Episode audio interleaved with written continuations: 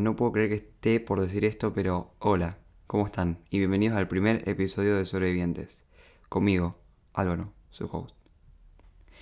Eh, bueno, hoy empieza el podcast, el primer episodio. En el episodio de hoy, el tema que vamos a tratar es la adolescencia en pandemia. Tema que a muchos de nosotros nos tocó ahora atravesar en los últimos años, claramente. Eh, más que nada por, porque yo sé que qué personas miran mis videos y qué personas me siguen por lo general.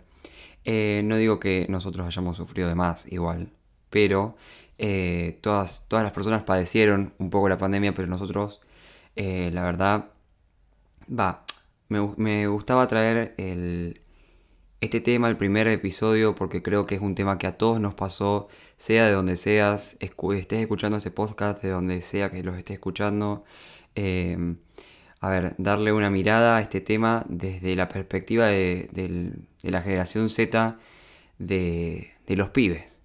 Em, más que nada porque de esto se va a tratar el podcast. Eh, son, van a ser todos temas tratados y mirados desde la perspectiva de la gente joven y de la gente chica que está atravesando quizás su adolescencia o su preadultez eh, a lo largo de estos difíciles años, ¿no? Em, pero mm, nada, bueno, empecemos eh, con el tema de hoy. Si bien todo el mundo padeció la pandemia de manera distinta, eh, los adolescentes la sufrimos de una manera psicosocial bastante asfixiante, podríamos decir. En los únicos lugares donde nos rodeábamos de gente o interactuábamos con personas, eh, habían cerrado. Clubes, escuelas, institutos, las salidas con amigos, todo todo había pasado a un segundo plano, básicamente. Ya no teníamos esa interacción humana de calidad que tanto se caracteriza en esta, esta etapa de nuestra vida. Porque de última nuestros padres o la gente más grande salía a trabajar o a hacer compras, entonces veían otra gente. Yo, por ejemplo, estuve casi seis meses sin poner un pie fuera de mi casa, solamente en el jardín y nada más. No digo que haya estado mal, lo que o sea, lo que hicieron los gobernantes estuvo bien y, adecuado a lo, que, a lo que debían, pero fue duro.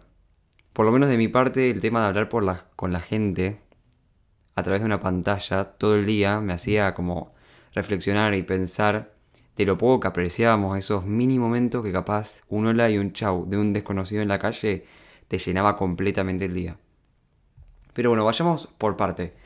Eh, creo que esto está dividido en tres temas bastante centrales a lo largo del, episodio de hoy. Así que bueno, voy a empezar con el primero que es la educación online. A ver, no estuvo mal, pero podría haber sido mejor. Pasamos de estar casi la mitad del día metidos en un aula con nuestros maestros y compañeros de curso, disfrutando de cada momento, a estar toda la mañana sentados enfrente a una insípida clase que no tenía nada de interesante, sin ganas de hacer nada y esperando que sea la hora de salir de la reunión. Yo sé que los profesores hicieron lo posible en adaptarse a la nueva modalidad de enseñanza, pero la mayoría no alcanzó a cumplir con las expectativas de los alumnos. O sea, la mayoría no... No... No. En la virtualidad las clases no podían de ninguna manera ser iguales que las presenciales. El nivel de atención que tenés en tu casa es mil veces menor que el que tenés en el salón de clases, por ejemplo. Así, eh, los profesores debían hacer que las clases sean más entretenidas, no solo un monólogo de ellos hablando de un libro que por lo general nadie tenía abierto. Con las distracciones tan al alcance de la mano, los profesores debían reinventarse, hacer, tratar de, buscar alguna otra manera de enseñar para que nosotros querramos estar en la clase. Buscar la manera de captar nuestra atención a través de juegos, presentaciones de PowerPoint o hasta la, propia página de Kahoot. O sea, cualquier cosa para tratar de, agarrar la atención de sus alumnos. Sin embargo, eh, o sea, esto no es, un no es un reproche, ni mucho menos. Pero muchos no pudieron eh, con, con, esta expectativa que teníamos nosotros los alumnos de, de que los profesores quisieran reinventarse y querer enseñar distinto eh, y sus clases quedaron viejas, quedaron fuera de tono a lo que la pandemia requería. Y sin ningún tipo de renovación de cátedra, eran los mismos planes de estudio que teníamos en clase y la verdad no era muy, muy divertido mm, escucharlo hablar a un profesor o una profesora seis horas diciendo nada.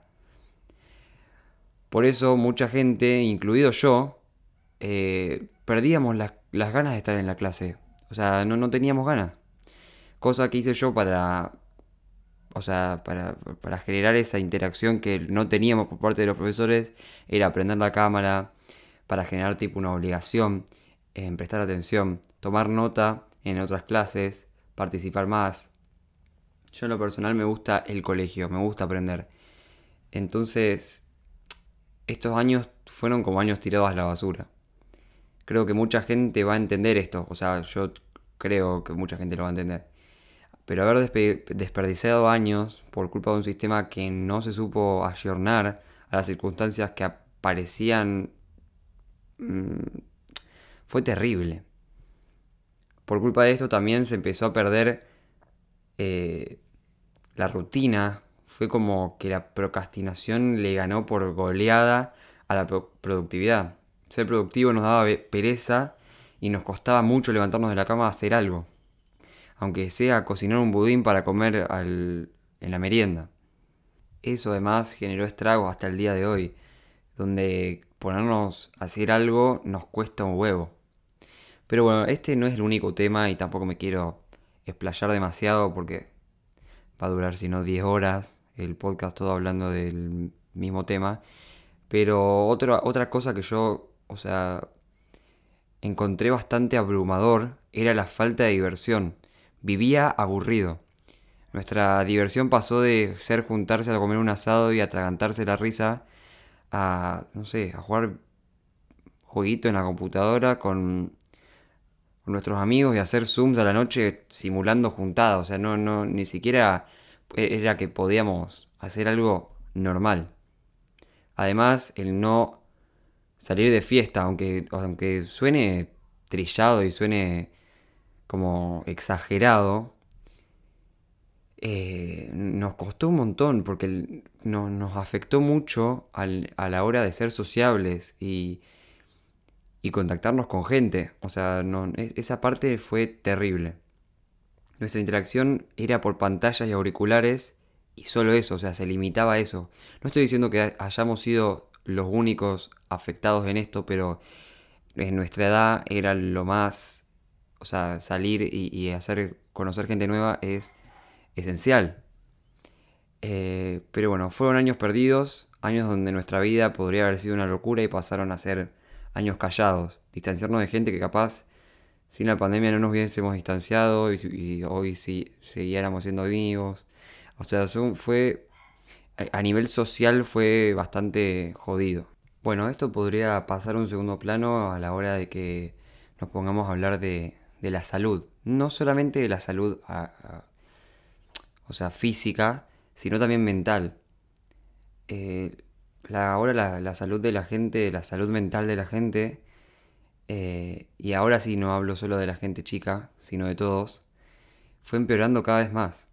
La gente que venía luchando ya hace tiempo con cualquier problema que sea, esto pero lo cuadruplicó, lo, mandó a las nubes y los que hasta el momento no presentábamos ninguna, ningún signo, eh, mostramos signos de, inicio de un ciclo de trastornos que, pero que no tiene fin. Y lo que hasta el momento no, no era tan esencial se volvió completamente necesario y, principal. La depresión, la ansiedad, los problemas alimenticios y muchos más fueron siendo cada vez más comunes o normalizados por la gente durante la pandemia. Llorar sin razón, los ataques así de ira, eh, el bajón hacia las noches, eran signos de que la cuarentena nos estaba haciendo mierda. Y yo por más de un mes no hablé con nadie, o sea, no, no hablaba con ninguno de mis amigos. Me había como desconectado el mundo porque, o sea, las pantallas y, y, el tema virtual me había vuelto no sé, la cabeza me, había, me la había dado vuelta completamente. Entonces, a, lo que único, a lo único que me, que me, yo, me, enfocaba era hacer las, las tareas del colegio y hasta ahí. No tenía energía necesaria para socializar. Era como que, no sé, no tenía ganas, y menos a través de una pantalla. O sea, la primera vez que yo vi a mis amigos después de la pandemia, me dolía la panza de la, de la emoción, tipo, del, de las ganas de verlos. Eh, y cuando volví a mi casa lloraba, tipo, lloré. Y no, no me avergüenza decirlo, pero lloraba mal. Pero lo peor de todo es que lloraba a escondidas, porque mm, yo pensaba, ahora no, pero pensaba que la gente estaba muriendo y que otra la estaba pasando mucho peor que yo, o igual que yo. Entonces como que me parecía egoísta llorar por algo que hasta el momento me pareció una pavada. Y creo que esto fue lo peor que hice. Reprimir los sentimientos durante la pandemia fue de las peores cosas que uno puede haber hecho. Porque, a ver, todos tenemos sentimientos, todos necesitamos en algún momento sacar ese, ese, ese peso que uno tiene arriba y empezar a, pensar en uno y, decir, bueno, sí, dale. Me, me dolió y la pandemia me está haciendo mierda y necesito llorar o necesito hablar con alguien o lo que sea. Hasta que entendí, o sea, yo esto lo reprimía hasta que me hasta que entendí que que estar mal estaba bien, o sea, me permití estar mal. Uno reprimía demasiadas cosas durante la pandemia, eh, pero las emociones deberían haber sido lo último que se tendría que haber guardado. Porque todos estábamos pasando por lo mismo. Y al que le dijeras que estabas harto de la pandemia, te iba a decir, y bueno, yo también. Y te, iba a entender. Te iba a tratar de dar una mano para que en ese momento de tan bajón no estés tan, tan, tan bajón.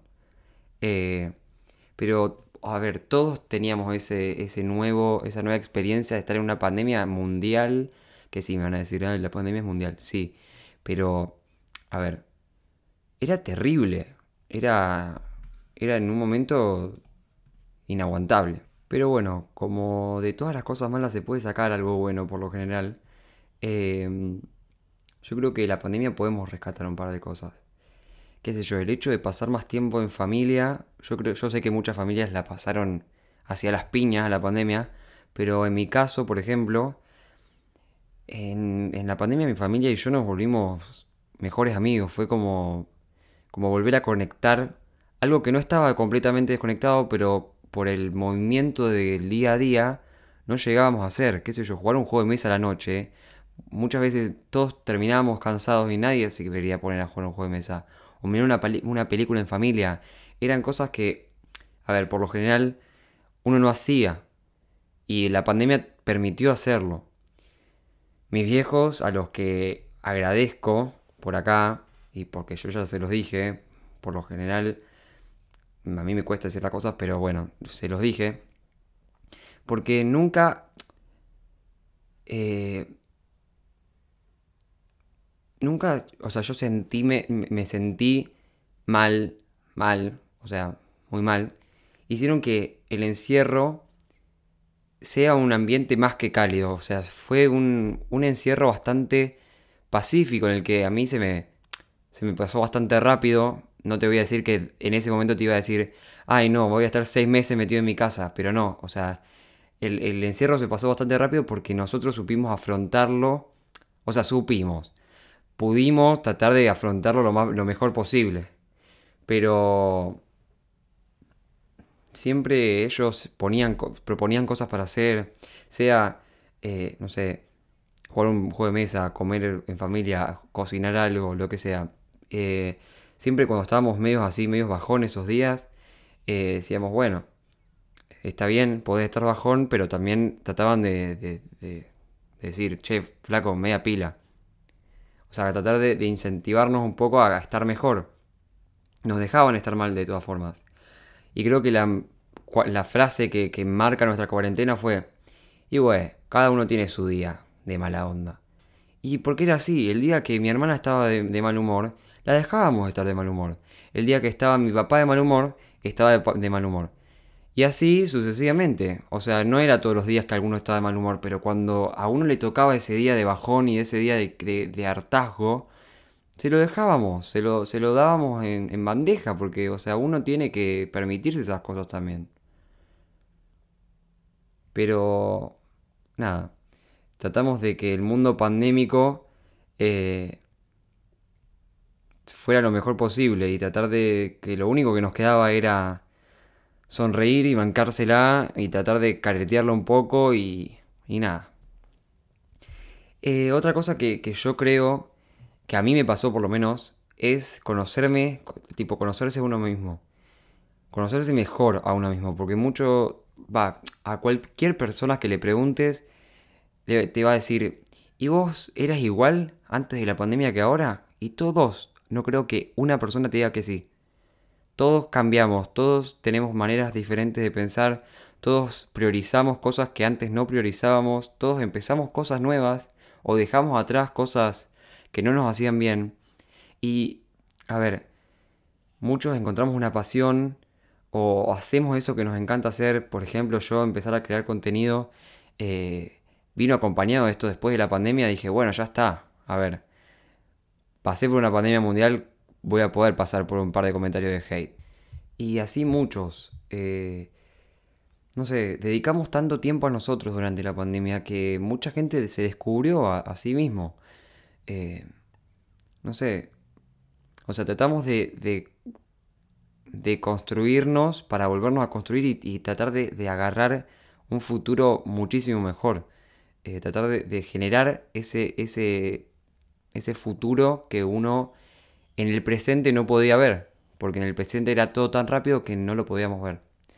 Y creo que la última cosa que quiero destacar de la pandemia fue acercarse a personas que capaz, si no hubiese sido por la pandemia, no te hubieras acercado. Hay muchas personas que a pesar de todo lo que hicieron en la pandemia, eh, siempre tenían ese tiempo para vos. Hicieron de tu pandemia un tiempo un poco mejor. Esa persona que te escribía para ver qué tal tu día, que solamente te pasaba la tarea capaz.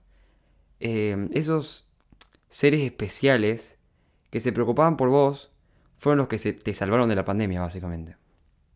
O quizás vos sos esa persona de alguien más. Eh, y quizás también conociste a alguien nuevo o te acercaste a alguien viejo. La pandemia no fue solo para el bajón y las pérdidas de tiempo. Eh, yo creo que, a ver, hay un montón de cosas que salvar y por eso eh, decidí preguntar en mi Instagram eh, a ver qué onda, qué, habían dicho, qué era, era lo, que había sido peor de su pandemia, qué era lo que había sido mejor. Entonces voy a leer un par que a mí me gustaron y capaz a vos también te gustan. Entre las respuestas, las que más se repetían era las muertes de seres queridos, el estar tanto tiempo solos, a mucha gente le, afectó para mal, Em, la ansiedad, el estrés, eh, no sé, em, a ver, voy a seguir leyendo. Compartir cuarto, por ejemplo, con una hermana capaz de estar todo el día en el cuarto, se cagaban a bollo. Em, perder la productividad, el hábito de ser productivo, el interés por estudiar, eh, los conflictos internos de cada uno que, no sé, no poder juntarse con sus seres queridos, no poder competir en el deporte, eh, tener notas en la escuela, calificaciones terribles y cada vez peores. Eh, no sé, perder amigos. Eh, bueno, estar encerrado. Empecé, empezar a, a pensar demasiado, o sea, estar todo el día solo y haciendo nada, entonces te ponías a pensar y te carcomías la cabeza tratando de, saber qué cagada y qué, o sea, ponerte a pensar cosas que antes no pensabas y que por la pandemia empezaste a pensar y, no sé. Bueno, básicamente es eso lo que me contestaron. Separarnos de gente, eh, no, no poder ir al colegio, eso fue terrible. Eh, pero esas fueron las peores cosas. Pero como dije antes, de toda mala cosa uno puede sacar buenas cosas. Y por eso pregunté qué era lo mejor que les había dejado la pandemia eh, y estas fueron algunas de las respuestas. Reencontrarse con personas, eh, volver a ser amigo de un montón de personas, eh, darte cuenta quiénes eran los que realmente te querían, haberte encontrado con vos mismo, como dije antes, estar en, en tu casa, o sea, disfrutar de tu casa y de tu familia y de vos mismo, em, aprender cosas nuevas, mucha gente aprendió muchas cosas nuevas, eh, aprendimos a valorar las pequeñas cosas, porque muchas, muchas veces nosotros no, nos dábamos cuenta de, lo afortunados que éramos eh, en un montón de cosas. Otra respuesta fue, em, me desconstruí por completo, eh, valoramos más el hogar, la casa. Eh, los cambios personales se encontraron mucho, mucho, mucha con la gente. Valorar cada momento que tenemos. Aprender a pasar tiempo con vos mismo también fue una de las, de las respuestas más repetidas. Eh, a ver, lograr encontrarse con uno mismo no, era, no es fácil y durante el tiempo en el que nosotros vivíamos, que era todo tan rápido y todo tan, no sé, todo tan, sí, rápido, que no, no nos podíamos sentar a pensar, che, ¿y cómo me estoy tratando a mí mismo? ¿Quién soy? ¿Qué hago para, para querer, para poder lograr ese quién soy? Pero bueno, yo creo que, que la pandemia nos dejó muchos aprendizajes, muchos, muchos problemas también, claramente, pero mm, más que nada aprendizajes. Yo creo que de la pandemia podemos sacar un montón de cosas, eh, un montón de, pensamientos, un montón de, de, cosas nuevas y... Mm, y bueno, nada, eso. O sea, si te gustó el primer episodio em, de sobrevivientes en el que hablamos de, la pandemia, eh, van a venir más, más capítulos, más episodios seguro. Pero no tengo idea cuándo, porque esto es medio, medio raro. Pero mm, seguramente van a venir muchos más. Así que si te gustó, suscríbete al canal si lo estás viendo por YouTube. Y si lo estás escuchando por Spotify o por cualquier sea la plataforma que lo estás escuchando, eh, gracias por escucharlo y capaz lo puedes compartir. Eh, seguime en mis redes sociales que te dejo los links abajo para participar de las dinámicas de cada episodio y bueno, nada, muchísimas gracias por escucharme y nos vemos en el próximo episodio. Que ojalá sea muy pronto y pueda traer el episodio lo más rápido posible. Eh, así que nada, gracias y chao.